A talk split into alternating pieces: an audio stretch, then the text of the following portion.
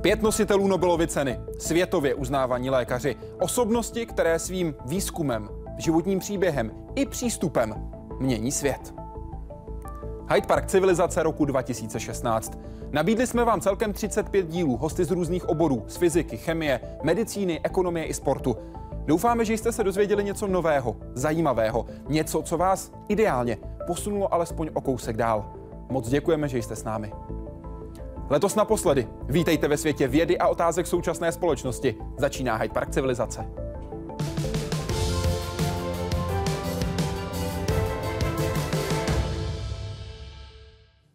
Nositel Nobelovy ceny míru, tibetský duchovní vůdce, 14. Dalaj Lama. Do Prahy dorazil na Fórum 2000 a v Hyde Parku civilizace mluvil mimo jiné o Václavu Havlovi, papeži Františkovi, spolupráci mezi náboženstvími, situaci na Blízkém východě a také o vztahu vědy a víry. Německý papež někde řekl, při nějaké příležitosti řekl, že víra a rozum musí jít ruku v ruce. A do pole rozumu spadá také věda.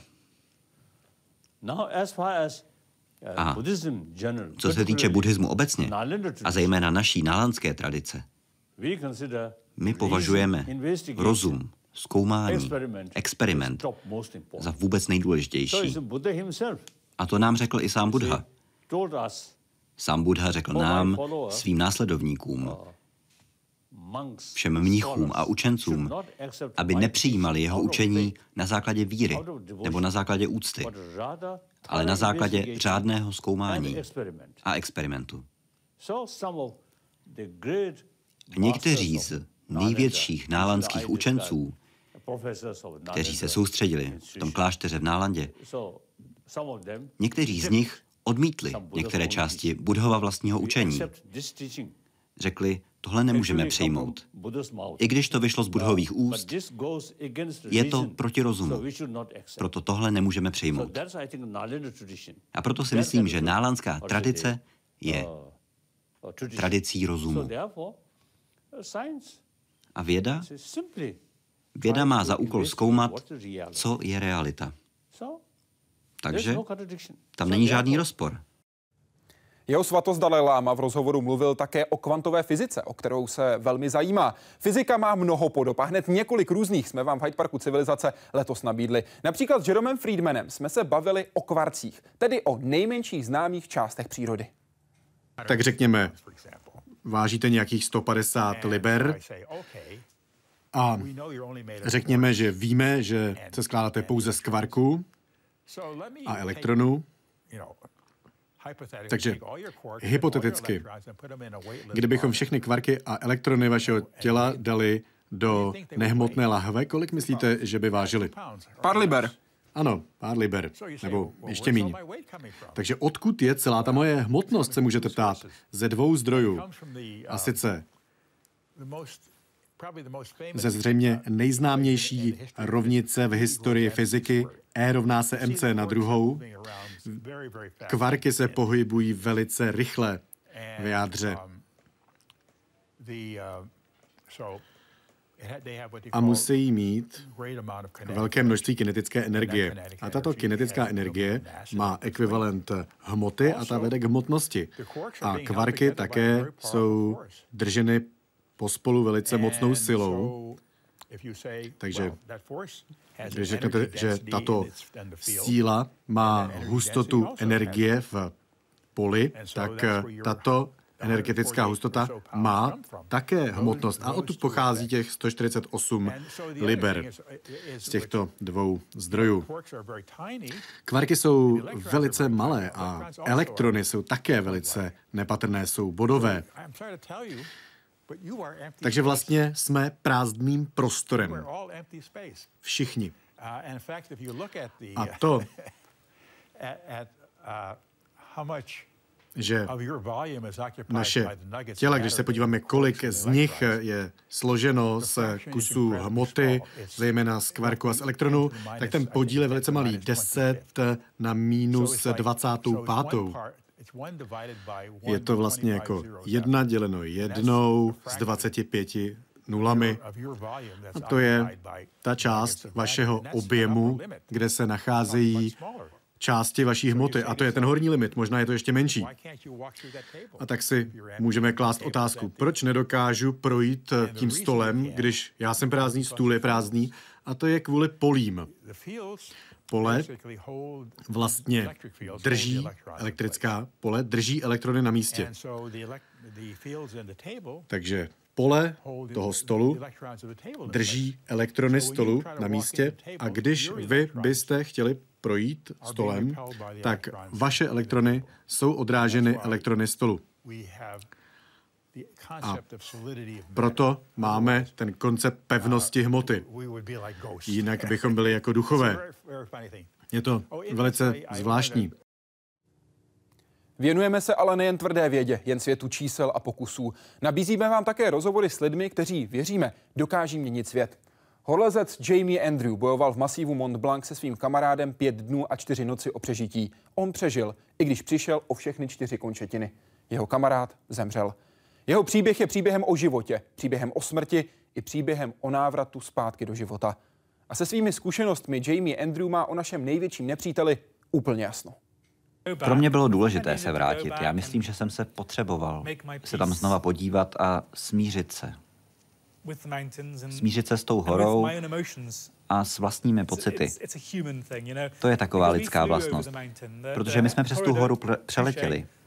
Corrado Truše mě tam vzal zpátky ve svém vrtulníku. Um, Přeletěli jsme společně přes Ledrua, přeletěli jsme přes to sedlo, kde jsme byli uvězněni. No Samozřejmě o rok později už tam nebyla žádná stopa potom, že se tam někdy odehrálo nějaké lidské drama. Ta hora byla zase zpátky neposkvrněná a čistá. A já jsem si díky tomu uvědomil, že vinu nenese ta hora. Byla to lidská tragédie. A je teď na mě, abych dokázal odpustit sám sobě za to, co se stalo. A abych se mohl zase do těch hor zamilovat. A to se taky stalo. Uzavřel jste tak tuto kapitolu? Svým způsobem jsem uzavřel jednu část svého příběhu, ano. Já to neberu jako nějaký náhlý konec. Ono to nebylo, že něco skončilo, ale byl to důležitý krok toho, že jsem se vyrovnal s tím, co se stalo. Byl to ten okamžik, kdy jste se skutečně vrátil zpátky do života? Byl to jeden z nejdůležitějších jedna z nejdůležitějších částí celého příběhu. A jeden z těch okamžiků, kdy jsem se dokázal zbavit něčeho, co mi hrozně dlouho zůstávalo v hlavě. Těch pocitů viny a výčitek a lítosti. Toho jsem se dokázal zbavit a jít dál. Kdo je naším největším nepřítelem? Samozřejmě nejtěžší bitvy, které svádíme, se odehrávají tady nahoře. Často se mě ptají lidi, jak dokážeš tohle, jak dokážeš tamhle to, když nemáš ruce a nohy. Ale z 95% je to ve vaší hlavě. Jenom 5% jsou ty ostatní faktory. A to je to jednoduché. Těch 95% spočívá v tom přesvědčit se. Přesvědčit se ve své hlavě, že dokážete cokoliv, když se do toho pustíte. A ta, ty pocity negativity, které někdy cítím, tak jako všichni, to je ten skutečný nepřítel. Je nějaká otázka, kterou si od nehody stále pokládáte a pořád jste na ní nenašel odpověď? Já už jsem tady zmínil, že jsem vždycky přemýšlel nad tím, jak to, že Jamie umřel a já ne. Jak to, že já jsem se z toho dostal a on ne. Ale i na tomhle jsem pracoval, nad, i s tímhle jsem se potřeboval smířit. a uvědomit si, že to byla tragédie, ale že nikdy nebudu mít nějaké vysvětlení. To, co musím udělat, je využít tuto druhou šanci naplno. A to už kvůli Jamiemu a kvůli sobě a že musím pokračovat a dělat všechno, co můžu s tímhle úžasným darem života, který jsem dostal. Jste šťastný? Jsem velmi šťastný. Já jsem měl opravdu v životě obrovské štěstí. A kdybyste mi teď nabídl zpátky moje ruce a nohy, já bych je nepřijal. Ani bych nad tím nepřemýšlel, protože tohle jsem teď já. Tohle je člověk, kterým jsem se stal a tímhle člověkem jsem velmi rád. Já nechci vrátit čas. Ani nechci vrátit něco, co jsem ztratil. Letos nás bohužel opustila řada osobností. Věra Čáslavská měla i přes vysilující nemoc stále radost ze života. Sedmkrát vyhrála olympiádu, čtyřikrát mistrovství světa, jedenáctkrát mistrovství Evropy. Celkově získala 140 medailí, z toho 97 zlatých. Nezapsala se ale jen jako fenomenální gymnastka, ale jako žena, před jejíž vůlí je třeba se míti na pozoru. Na hrách v Mexiku 68 ukázala, co si myslí o sovětské okupaci Československa. Její tichý protest doslova obletěl svět. Já to neměla vůbec promyšlený. Já jsem sice věděla, že bych ráda z těch stupňů vítězů dala nějaký signál domů nebo nějaký pozdrav nebo nějakou drobnost, že vlastně naši vyhráli nebo vyhráli, tak jsem si myslela, že udělám takový Včko, jako jo. Pak se to Včko dělá takhle někde vzadu, aby bylo malinkatý a nebylo vidět, jo. Ale ono to bylo vlastně ještě poté, když ti američtí sprinteři byli eh, vlastně postiženi tím, že eh, nástupních vítězů protestovali proti rasismu v USA a měli z toho velký, velký problémy. A tak já jsem si v duchu říkala, no, dělat gesta na stupních vítězů, to je jedna věc, ale dovést medaily domů, tak ta je víc potřebnější než ta gesta. Tak jsem se rozhodla, že na stupních vítězů nebudu dělat gesta, protože ani charta olympijská to nedovoluje, to se prostě je zakázané manifestovat prostřednictvím olympiády své nějaké smýšlení náboženské, rasové a tak dále, politické. No a tak jsem se rozhodla, že teda bude medaile a ne gesto. No a Mexičani byli báječní v tom, že oni dali přednost malému národu. Protože já jsem byla na stupních vítězů spolu se Sovětkou, to bylo zaprostná. Takže v obě dvě jsme získali za to medaili a v obě dvě jsme měli vyslechnout hymnu. No a ti Mexičani upřednostnili naši československou hymnu. Takže napřed hráli naší, což jako bylo moc fajn, to jsem, to jsem byla tak šťastná. To byl opravdu takový, jako by mohla říct, taková vteřinka absolutního štěstí. Jo. A tak e, dokončila naše hymna a pak najednou prostě taková ta silná, ty tóny silný, který jsme byli zvyklí slýchávat na každým různým. My i třeba, že odbočuju, my i třeba na zahájení soustředění nám hráli sovětskou hymnu. My jsme museli stát pozoru, takže my už jsme jako tu hymnu prostě strašně neměli v oblibě. A teď, za, když začaly ty tóny, ty mohutný, jo, to, tak to mnozí asi lidé ještě pamatují a představují, já nevím zpívat, abych vám to tady zaspívala. Myslím, že si ji vybaví diváci. No ale, takže jsem najednou úplně husí kůži a úplně automaticky a i chtěně jsem odvrátila, ne že jenom do země, jako jo, protože ta vlajka právě byla jako takhle dost nízko, ona sice byla na storžárech, ale byla pod tím podjem, tak jsem odvrátila ostentativně hlavu od té okupantské vlajky abych dala, a to teda jako ten západní svět, ti novináři to pochopili, pochopili to teda i, i doma naši, ale musím říct, že to bylo na hraně. Že to bylo na hraně, že ten Mezinárodní olympijský výbor by mě mohl klidně diskvalifikovat, kdyby to bylo o kapičku víc. Takže... I Východ to pochopil, to gesto. Jo, to pochopil, no, taky se mi to vrátilo, eh, že jsem pak dožila život, teda to období v Kotrmelcích. Odešla také legendární legenda české medicíny. Profesor Radomír Čihák mimo jiné připravil učebnice anatomie, podle kterých se učí většina lékařů. Anatomie vždycky byla nutnou součástí chirurgie.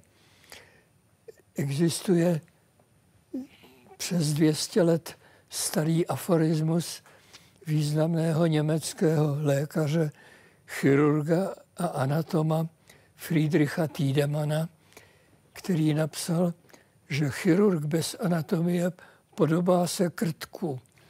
Hrabe v temnotách a zůstávají po něm kopečky hlíny. A z vaší zkušenosti tohle stoprocentně platí? Když se jí naučí, tak se tomu vyhne.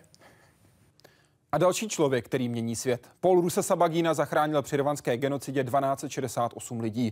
Vyjednával se všemi stranami, aby všichni v hotelu přežili. To se mu povedlo, ale musel vyřešit řadu krizových situací. Například 23. dubna, kdy mu jeden voják zavolal a řekl, mám rozkaz z ministerstva obrany evakuovat celý hotel do 30 minut.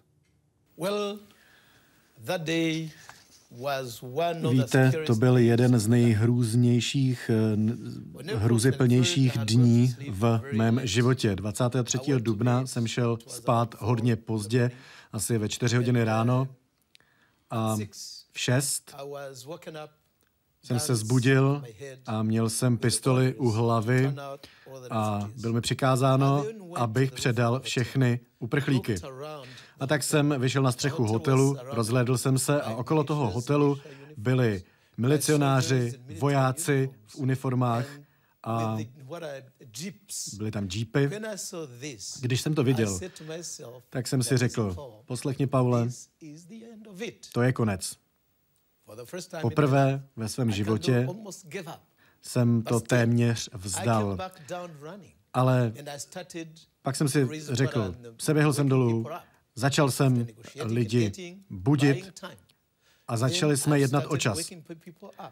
Začal jsem lidi budit a říkal jsem jim, ty zavoláš tohle číslo, ty zavoláš na tohle číslo, jakmile se spojíte, tak mě kontaktujte, chci s těmi lidmi mluvit. A do 30 minut dostal jsem termín 30 minut. A ještě v této době, do těch 30 minut, jsem viděl zástupce policejního ředitele v areálu hotelu. A když jsem toho člověka viděl, tak jsem si oddechl. A řekl jsem si, tento člověk nepřišel, aby nás zabil. Není to člověk, který má na starosti špinavou práci. Toho dne, toho rána, tento člověk zachránil naše životy. Zmínili jsme střechu. Střecha pro vás byla velmi mimořádné místo, protože jste si zvykl každé ráno na střechu přijít a sledovat východ slunce. Ve své knize jste také napsal, cituji, využil jsem tenhle čas, abych se připravil na to, co jsem věděl, že se blíží na smrt. Mhm. To je pravda. Jediná věc, kterou jsem si byl v roce 1994 jistý, byla, že budu zabit, že zemřu. Tehdy si toho vrahové všimli, chápali to tak, že když nezabíjí mě, nezabíjí ani ostatní. Ani ty uprchlíky. Musí zabít toho jejich ochránce. A tak se snažili získat mou hlavu. Jak jsem vám říkal, držte si nepřátelé u těla. Já jsem tedy byl informován, věděl jsem to a věděl jsem, že budu zabit. Nicméně předtím, než zemřu, jsem chtěl dělat každý den něco malého, nějakou maličkost. A v tom jsem vytrval až do konce těch tří měsíců do 4. července 1994. Při rvanské genocidě bylo během 94 dnů zabito, často umučeno k smrti, víc než 800 tisíc lidí. Všichni, kteří byli v hotelu, přežili. Tedy i manželka a děti Paula Ruse Sabagíny. Tasiana Ruse Sabagína svůj příběh v televizi nikdy nevyprávěla, až v Hyde Parku civilizace. Mimo jiné popsala, co se dělo v pokoji číslo 126. Než přišel manžel, Přišly milice. Vyrazili dveře, vyráželi dveře všech pokojů, i v pokoji 126, kde jsem byla s dětmi. Neměla jsem už žádné útočiště. Neměla jsem kam se schovat. A tak jsem popadla děti a šli jsme do koupelny. Já jsem je přitiskla k sobě a čekala jsem na smrt. Protože ta smrt byla na dosah ruky. Jak, jak, jak je možné se připravit na smrt?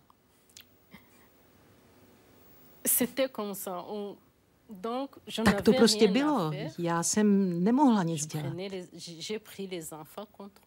Tiskla jsem k sobě děti a pro nás to byl konec, pro mě byl konec. To byla smrt. Já jsem se dětmi čekala na smrt. Jak se vám podařilo přesvědčit vaše děti, aby v takové situaci zůstaly úplně potichu? Ty děti neměly. Já jsem já jsem je nemusela přesvědčovat. Já jsem nemusela děti přesvědčovat, protože ty děti byly velké. S výjimkou synka Trezora. Tomu bylo 18 měsíců, byl maličký. Ale myslím, že i on tu situaci pochopil. Stejně jako ti velcí, byl klidný, ale bál se. Bylo to strašně těžké, byly to opravdu hrozně těžké okamžiky pro všechny. Nejenom pro mě, ale pro všechny, kteří tam byli, kteří byli ve Rwandě. I další hosté Hyde Parku civilizace zachraňovali i zachraňují lidské životy. A to svým vědeckým výzkumem. Příkladem je Harald Surhausen, nositel Nobelovy ceny za fyziologii nebo medicínu, který zjistil, že rakovinu děložního čípku způsobují papilomaviry. Na tento typ rakoviny ročně umírá přes čtvrt milionu žen. Ochranou je očkování. Na vývoji vakcíny se podílel právě Harald Surhausen a vakcína je účinná a účinná by měla být ještě hodně dlouho. To očkování by mělo nastoupit před zahájením sexuálního života, protože tohle je virus, který se téměř výhradně přenáší pohlavním stykem.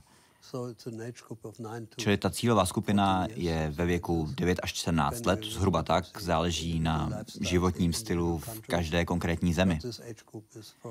Ale tohle je asi ta nejlepší věková skupina. A očkování by měly být určitě dívky i chlapci. Proč i chlapci?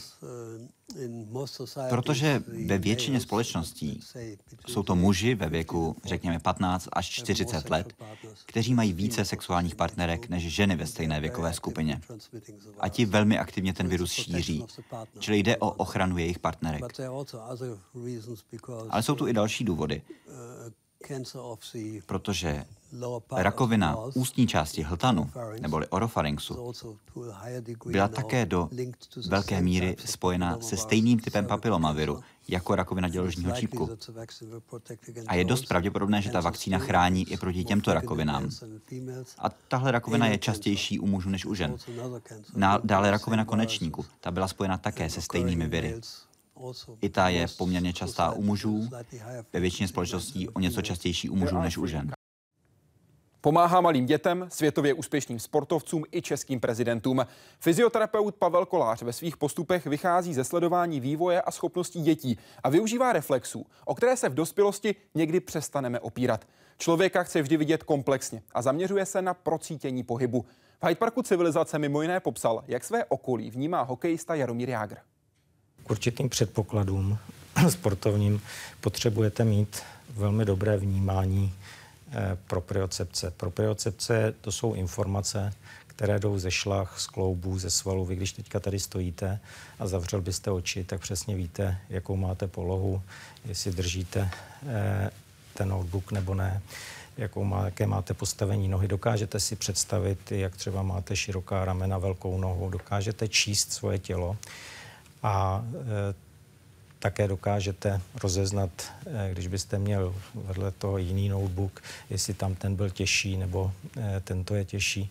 Dokážete rozeznat přesně tvar a toto, dělá, toto dělají korové funkce a to má Jaromír Jarger vynikající. On dokáže rozeznat i milimetr rozdílu na hokejce, dokáže velmi dobře číst tělo, to znamená, i když mu přichází určitý problém, tak ono dokáže velmi dobře včas rozeznat. Dneska vidíme, že třeba skončí radši dříve ten zápas, protože ví, že kdyby ho dokončil, tak by potom nehrál delší dobu a i když potom se s tím pořád problémem vypořádává, tak prostě pořád vychází z toho enormního citu. On rozezná změnu, minimální změnu e, úhlu na, na brusli, rozezná Eh, rozdíl ve váze hokejky třeba i 2 gramy, 3 gramy, což ostatní hokejisté tolik nemají.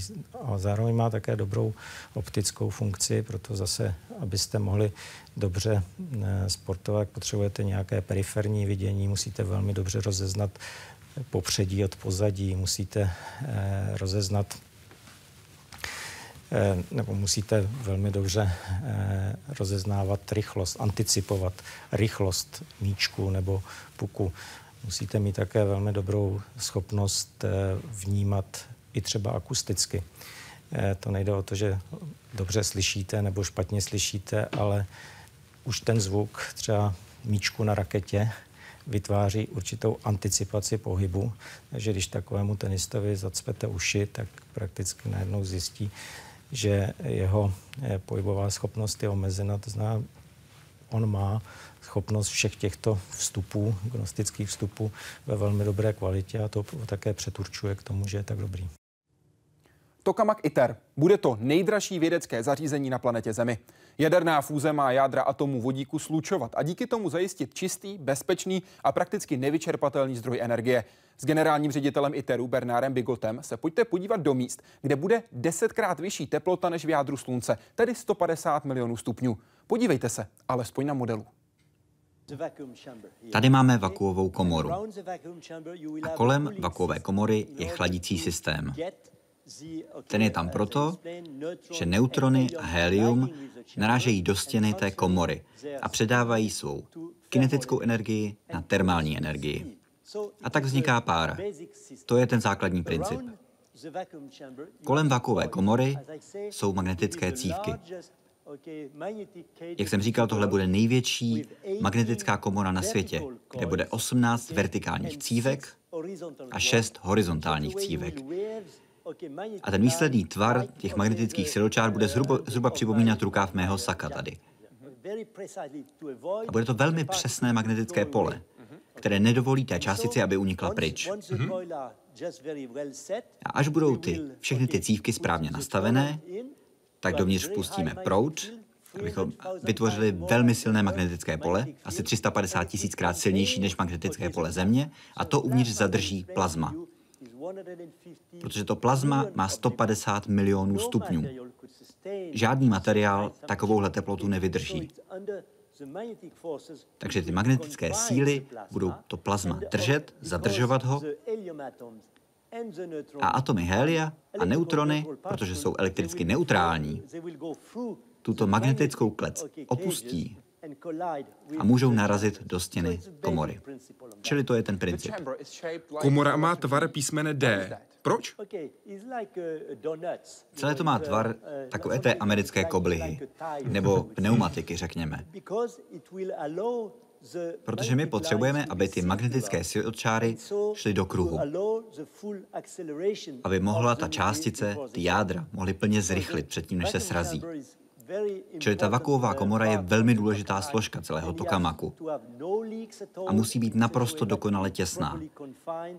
abychom mohli ten obsah skutečně udržet a zabránili jakýmkoliv problémům. Protože fúze probíhá jenom s lehkými atomy. Pokud by tam byla nějaká netěsnost a dovnitř by se dostávaly nějaké jiné atomy, tak celý proces se okamžitě zastaví. Ale nevybuchne to. Ne, to nikdy. Tohle je velmi důležité. Tohle je velmi bezpečná technologie, protože uvnitř se nacházejí jenom 2 gramy materiálu. A pokud se cokoliv pokazí, tak všechno se okamžitě zastaví. Když mluvíme o tom, z čeho je složen tokamak ITER, měli bychom zmínit externí vakuové pumpy. Kde přesně jsou? Vakové pumpy se nachází tady po straně toho písmene D. Je to speciální zařízení, které je schopné zachytit částice helia. A to takovým způsobem, že je pak můžeme recyklovat. To vodíkové palivo, které jsme nevyužili. Jsou to obrovská čerpadla. A těchto vakuových čerpadel je v celém tokamaku ITER asi 400. A jsou umístěná tak, abychom byli schopni velmi plynule zachytávat ten materiál, který vyrábíme. Kolik částí je potřeba dát dohromady, aby vznikl ITER? V současnosti podle našich plánů je to asi 1 milion komponent. A tím nemyslím šrouby. Tím myslím díly, speciální díly, které jsou natolik velké, že je nutné, aby je někdo velmi přesně navrhl, vyrobil a sestavil. Takže to je velmi náročné. Projekt ITER, jako každý jiný fúzní projekt, v sobě spojuje mnoho nových, ne zcela probádaných technologií. Vákuum, kryogenika, neutronika, materiály, výměna tepla, všechny tyhle věci dohromady. A proto je to tak náročné. Někteří celé roky prožívají neskutečné trápení. Bojí se to někomu říct. Sami bojují s pocitem, že patří do druhé nebo třetí kategorie, že jsou uchylní. Tak popisuje sexuoložka Hanna Fivková pocity svých klientů, kteří jsou transexuály. Jsou tedy v situaci, kdy se muž dostal do ženského těla nebo žena do mužského.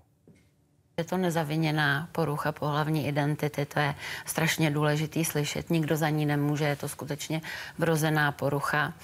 A předpokládáme její vznik někdy ve druhém trimestru těhotenství, kdy vlastně dítěti, jehož biologické pohlaví už je úplně komplet hotové a je dané vlastně geneticky, dozrávají centra v mezimozku, konkrétně v hypotalamu, v amygdale. A jedno z těch center je Centrum pro pocit příslušnosti k rodu, to znamená cítím se být mužem nebo cítím se být ženou. A v tomhle kritickém období se tam něco přihodí. My úplně nevíme, proč se to přihodí. Nicméně u těch eh, tělem holčiček vlastně vlivem produkce androgenů, které tam v tu chvíli nemají co dělat, se to centrum v mozku naprogramuje sem kluk a obráceně, že jo, u eh, těch tělem chlapečků se vlastně vlivem nedostatku androgenů to centrum programuje sem dívka. No a pak už je to vlastně všechno hotovo. Pak se děťátko narodí v eh, porodnici, řeknou, maminko, máte chlapečka nebo holčičku a u transexuálních dětí eh, se prostě mílí. A jaký vliv nebo nevliv na to má potom výchova? Výchova má vliv pouze na to, eh, zda eh, to dítě o svém problému začne otevřeně mluvit, o svém diskomfortu, který, které dřív nebo později začne zažívat, eh, anebo si vlastně to skryje a rodičům se nesvěří na ovlivnění pocitu jsem muž nebo jsem žena. Ta výchova má nulový vliv, ale to je u nás všech, že jo, cítíme se muži nebo ženami a žádná výchova na tom nic nezmění. A přání rodičů, tedy jestli chtějí mít dívku nebo chlapce, na to vliv má? Taky ne. To se setkávám často v ordinaci uh, s rodiči, kteří uh, si vyčítají, jestli třeba něco nezavinili, že uh, jejich dítě má takhle velikánský problém, ale vliv na to má nulový, na to máme poměrně rozsáhlé výzkumy. Kdyby mělo na pohlaví, na psychické pohlaví dítěte vliv přání rodičů, tak by si myslím polovina dětí bylo transexuální. Sám říká, že měl dvě krize středního věku. Při první dostal nápad a při druhé ho zrealizoval. A dnes je nositelem Nobelovy ceny. Profesor Erik Becik vymyslel postup, díky kterému je možné se optickými mikroskopy dívat na věci velké jen několik nanometrů. Jeden nanometr, jedna miliardina metru. Vědci tak mohou sledovat například proteiny, které se podílejí na rozvoji Alzheimerovy nebo Parkinsonovy choroby. Vyzkoušel si i práci v soukromém sektoru a jak říká, selhal. Myslím, že největším neúspěchem bylo to, jak jsem pracoval ve společnosti svého otce na tom stroji. Věřte mi, já jsem do něj vložil přesně tolik krve, slz a potu, jako do mikroskopu Palm. A zrovna tak, jak byl Palm úspěšný, tak taková byla tohle katastrofa. Já jsem udělal úplně všechno, co mě vůbec napadlo, abych ten stroj dokázal prodat. A když mi došly úplně všechny nápady, tak jsem si řekl, já už nemůžu. Trvalo to 8 let. Trvalo to 8 let. Ale to hlavní, co mi tohle přineslo, bylo to, že jsem se naučil, že pokud chcete vyvíjet nějakou technologii, tak je klíčem váš zákazník. Musíte mluvit se zákazníkem. V mém oboru je strašně moc lidí, kteří vidí nějakou příležitost využít svoje schopnosti a vytvořit nějaký nástroj. Ale nevědí, jestli ten nástroj vůbec k něčemu bude a kdo by si ho měl koupit. Oni vyrobí kladivo a doufají, že najdou někde hřebíky. Ale já jsem se ve společnosti svého otce naučil, že takhle pracovat nejde. Je nutné si promluvit s lidmi, zjistit, kdo má nejvíc hřebíků a pak přijít na to, jak pro ně vyrobit kladivo, které na ně bude fungovat. Takže si myslíte, že lidé, kteří pracují v akademickém prostředí, by měli daleko těsněji spolupracovat s lidmi z obchodu? Ano, samozřejmě. V jakém směru? Nejdřív je potřeba zjistit, kde jsou jejich problémy. To znamená jezdit na konference, kde se setkáváte s různými lidmi, kteří řeší určité problémy. Ale také je nutné se ptát dodavatelů, ptát se dalších lidí a zjistit, pokud vyvíjíte nějakou technologii, jaké nástroje už existují a jaké byste mohl propojit dohromady. Protože já určitě nejsem chemik, pravděpodobně nejsem fyzik, rozhodně nejsem biolog, ale řekl bych, že jsem asi vynálezce. A myslím, že každý akademik, pokud chce skutečně uspět, tak musí velmi dobře vnímat, co mu může nabídnout průmysl z hlediska toho, jaké nástroje může využít a také z hlediska toho, jaké problémy průmysl má, které může akademik pomoct řešit. V akademickém světě můžete dělat spoustu věcí, zveřejňovat spoustu článků, ale každému je to úplně jedno, protože to nemá žádný praktický dopad. A většina akademického světa takhle podle mě vypadá krizových situacích je klíčové zachovat chladnou hlavu. Vrakový potápěč Jindřich Bem byl například u vraků lodí Wilhelm Gustlov nebo Estonia. Při jednom z ponorů se v 80-metrové hloubce zamotal do rybářských sítí. To bylo na konci ponoru. My se samozřejmě jistíme všichni navzájem, to je zejména u takových ponorů velkých. A na konci ponoru, když už jsme začali stoupat na ten vrak, tak uh, jsem se já zamotal, nebo padly na mě rybářské sítě, které tam zůstaly utržený po rybářích. A on se to nikdo nevšiml. Jo, protože to byl, to byl okamžik, opravdu okamžik. E, a moji tři kolegové už začali stoupat nad ten, nad ten mrak. Naštěstí si všimli, že chybím a na vraku bylo světlo. Bylo jim jasný, že se něco stalo, protože e, tam to světlo už nemělo být, už tam nikdo nemá být. Vrátili se a pomohli mi. Ale i v takové situaci člověk nesmí spanikařit. Jo? Jako panika to je, to je smrt pro potápěče. Takže v takové situaci, když se někam takhle dostanu, tak si vždycky říkám, máš minimálně tři možnosti, jak z toho ven. Tak je začni hledat. Jo? Takže jsem, ani jsem se nedíval, jestli tam ty kluci se vrací nebo ne. E, s tím, že jsem vytáhl nůž, začal jsem se vyřezávat z těch sítí, ale toho, e, toho plynu dýchacího, no té směsi, jsem měl asi tak na 10 minut. Jo? Viděl jsem, že ještě do 10 minut nezvládnu, tak pak už neustojím celou tu dekompresi nahoru, už mi nebude stačit v podstatě ta zásoba na výstup. Tak to nebyl hezký, hezký okamžik. No. Když se začnete sám vyřezávat, tak ta síť ale začne sama utahovat. Musíte strašně opatrně. Jakmile se něco takového stane, uh, na, takhle jsou ty uh, sítě postavené. Jakmile se začnete škubat, tak se chytne tam, pak tam, až vás to úplně sešněruje. Uh, takže velmi, velmi opatrně, nejlíp jako natáhnout ruku, otlačit tu síť od sebe a tím se tam uděláte prostor a potom vlastně buď nožem, nebo na to máme takový speciální háky, kterýma uh, se to vykrájíme ven. To byl Mario Weidner, kdo vás vytáhl? Ano, ano. Vděčím za to Máriu Wernerovi, šéfovi našeho týmu, jednomu z nejlepších vrakových potápěčů na světě vůbec. Jak nespanikařit? Zmiňoval jste, mám tři varianty vždy. Předpokládám, že čtvrtá je umřít. To... ano. Když si půjčím vaše slova z rozhovoru Českého rozhlasu. Tak, tak.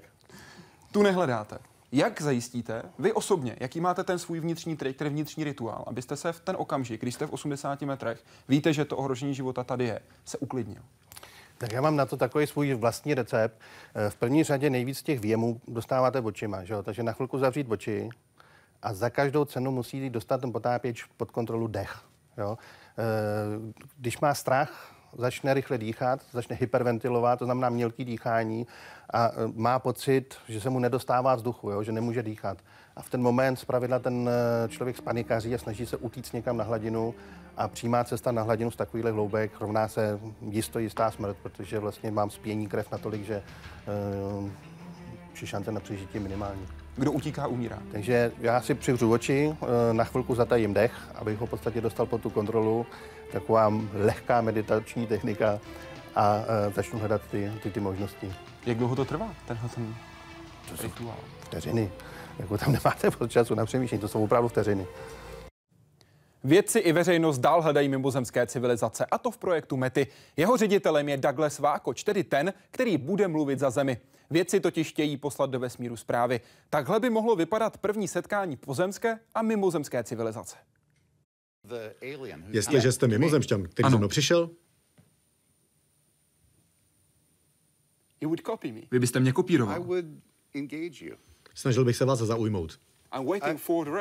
Čekám na odpověď, já jsem zachytil signál. Reakci máte, možná to není správná reakce. Řekněte mi o sobě. Hodně mě zajímáte, zajímáte mě a chci vás pochopit. A jak můžu pochopit já vás, když vás neznám? Bude to trvat dlouho. Vyžaduje to čin a zaangažovanost. To děláme. Začali jsme. Řekněte mi o sobě. Řekněte mi, kdo jste a z jaké jste planety. Jsem lidská bytost, tak tomu říkáme. Jsem z planety Země. Žijeme poblíž hvězdy, která není ani příliš stará, ani příliš mladá. Jsme civilizace, která vlastně ani neví, co pro ní skýtá budoucnost. Máme své nejistoty, své silné stránky, ale máme, jsme hodně silní. Co byste ode mě, od nás chtěl? Chtěl bych se lépe poznat. A vy byste mi mohli pomoct. V jakém směru? Tím, že mi ukážete, jak se ode mě lišíte, že mi ukážete, jak nahlížíte na svět odlišně ode mě. Chci, abyste mi pomohli rozšířit můj svět. Chci vidět něco, co teď nevidím. Co víte, že teď nevidíte? To je ten největší problém. Já spolehám na své oči, uši. Spolehám na to, jak se stýkám s ostatními. Co když se rozhodnu přijít na zemi a všechno zničit? Jestliže můžete přijít na zem, tak to znamená, že jste hodně mocní. Ano, jsem, zachytil jsem vaši zprávu. Takže to můžete udělat. Ano. Tak eh, proč to udělat? Proč bych neměl? Protože si myslím, že tento rozhovor, tato konverzace může být dobrá. Co se od vás můžu naučit? Nejste tak rozvinutí jako naše civilizace. Přesně tak. Na co jste zapomněli ze své historie za miliony let, kdy jste přežili? Nic. Vy jste na nic nezapomněli? Ne. Máme sdílené vědomí. Máte sdílené vědomí? To znamená, že nevíte, jaké to je být jednotlivcem. V současném stavu? Ne, ale mohu přejít do jiného stavu, ve kterém mohu být jedinec, stejně tak, jako mít sdílené vědomí. V tomto případě, když máte na výběr mezi jednotlivcem a sdíleným vědomím, tak nemáte ty zábrany, které máme my, ty překážky. My nemáme na výběr, ale musíme existovat. A o co přichází? Přicházíte o omezení, protože vy znáte pouze možnosti. A omezení vyvolávají pocit nejistoty. Mohli byste mě zabít? Nemyslím si, že bych vás mohl zabít. Chtěli byste? Ne. No. Chci vás pochopit. Co když budu chtít poslat k zemi misi? Co udělají pozemšťané? Mnoho pozemšťanů by mělo uh, strach. Hovoříme a bavíme se o tom, že na Zemi přijdou mimozemšťané a zničí nás. A hodně lidí by mělo strach. A co ti ostatní? No, ti druzí, to by to hodně zajímalo. Možná by si řekli, můžeme se něco naučit, možná nás něco mohou naučit. Jak budou rozděleni? Možná půl na půl. Myslím, že to záleží na tom, co uděláte. Co bych měl udělat? To, co už vlastně děláme. Takže bych měl přijít na zem? Ano, prosím, přijďte. Můžu přiletět svojí lodí? Ano, prosím.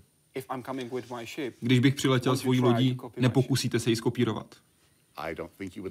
Nemyslím, že byste nás nechali. Ano, asi bychom to zkusili, protože chceme to pochopit, chceme se zlepšit. A co když řeknu ne? To asi řeknete. Budete to respektovat? Nemyslím si, že máme na výběr. Je zde tak velký rozdíl v našich možnostech. Vy máte nad námi velkou kontrolu. Když přijdu na zemi, myslíte si, že lidé, kteří se budou bát, pokusí se mě zabít? Nemyslím si, že lidé, kteří se bojí, mají schopnosti být vážnými, nemají jaderné zbraně, nepředstavují nebezpečí. Věříte, že by zemi pomohlo, kdybych přiletěl? Věřím, že by to pomohlo, ale ne, protože nás naučíte všechno. Nemyslím si, že nám poskytnete spásu. Doufám, že nás nevyhladíte, Ale myslím, že nám nastavíte zrcadlo a my si řekneme, uh, aha, takže nemusím mít z ničeho strach. Někteří z nás se bojí, protože říkají, jestliže vy existujete, tak my nejsme ničím zvláštní.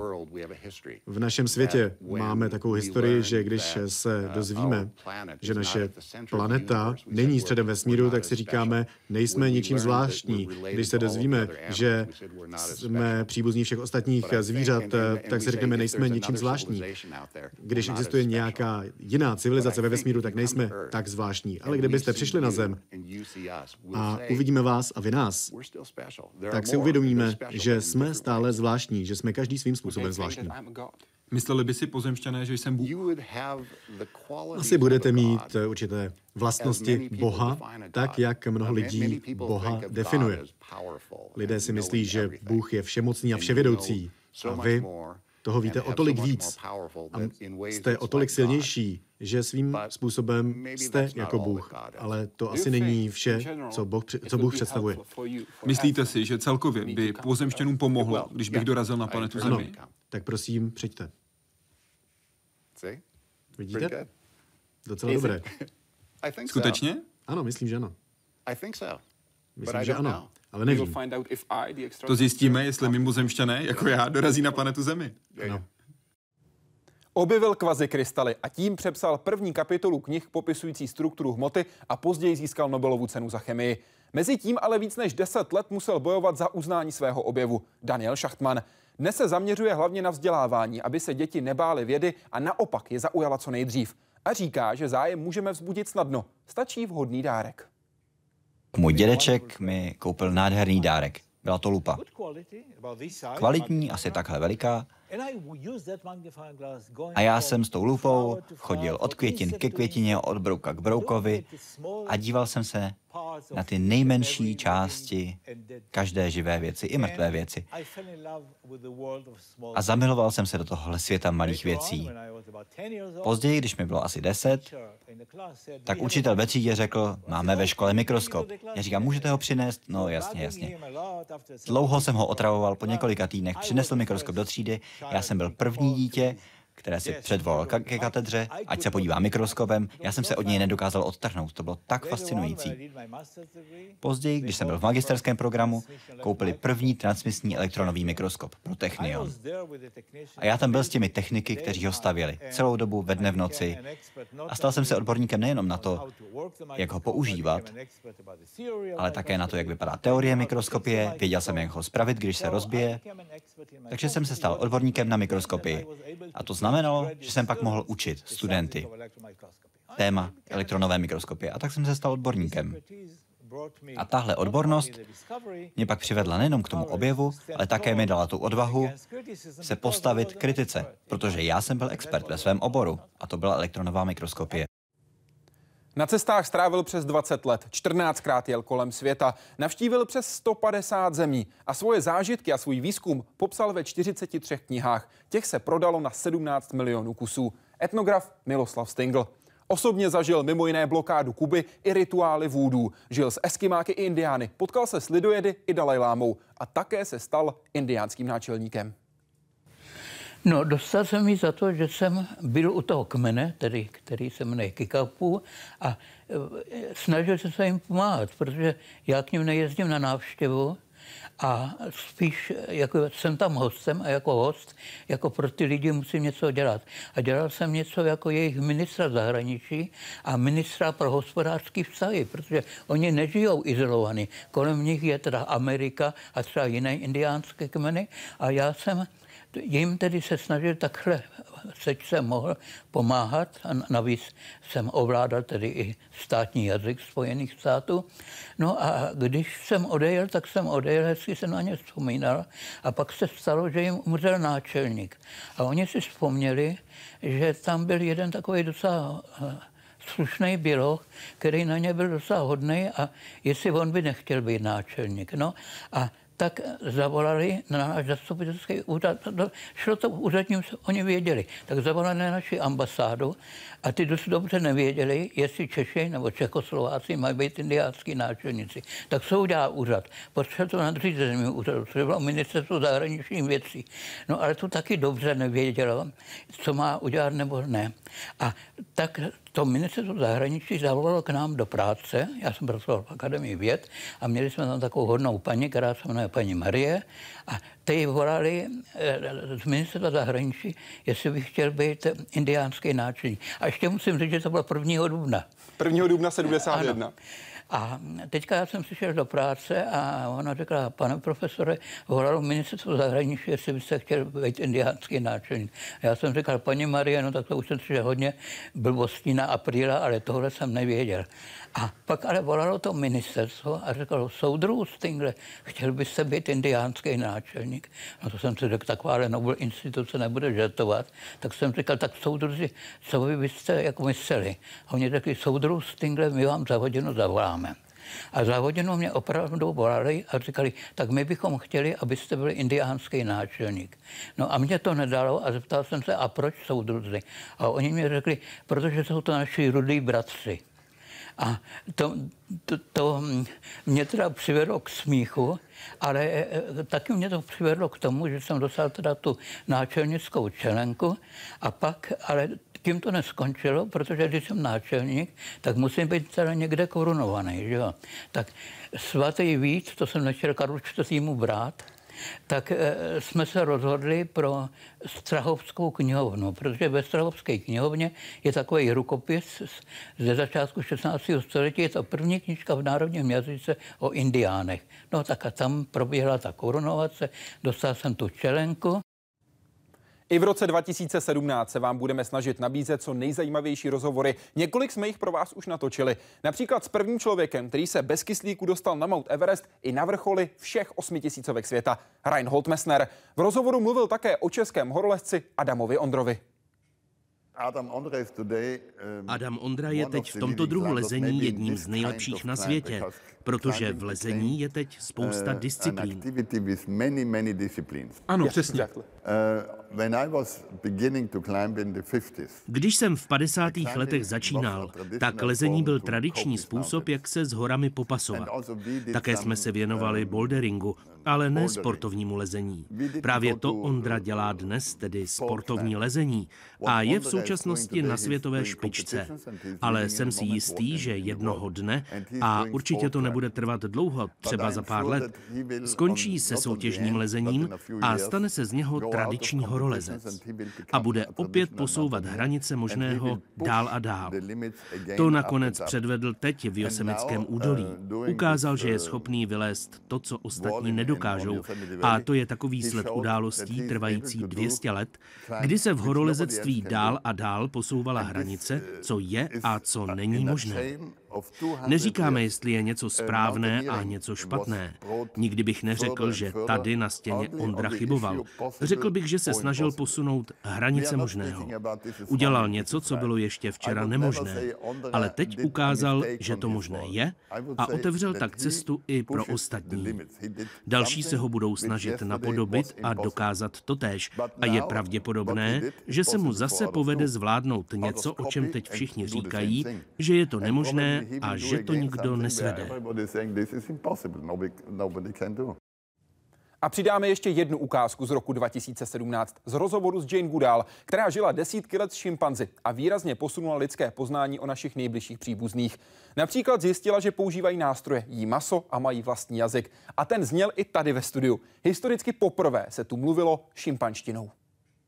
Pokud bych byla samice a zdravila vás, šla bych blíž a udělala... Ještě bych se přiblížila. A pokud bych se vám líbila, jemně byste mě pohladil po hlavě a já bych vás pak objala. To je blízký pozdrav mezi přáteli. Mezi přáteli. Pokud bych zdravila někoho na druhé straně údolí, udělala bych...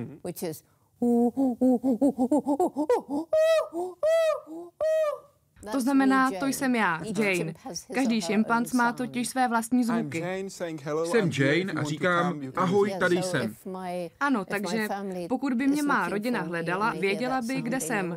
Takhle zůstávají různě rozptýlení členové komunity v kontaktu mezi sebou. Dnes jste viděli vždy malou část, malé části rozhovoru Hyde Parku civilizace roku 2016. Seznámit jste se ale mohli s daleko víc osobnostmi, zástupci různých vědních oborů i zástupci různých vědních generací. Všechny rozhovory samozřejmě najdete u nás na webu www.hydeparkcivilizace.cz v případě zahraničních hostů jak v češtině, tak v angličtině. Těšíme se, že v roce 2017 vás dál každou sobotu budeme brát do světa vědy a otázek současné společnosti. A za celou redakci vědy vám přeji, aby se vaše radost ze života v celém roce 2017 každý den alespoň limitně blížila nekonečnu. Naschledanou.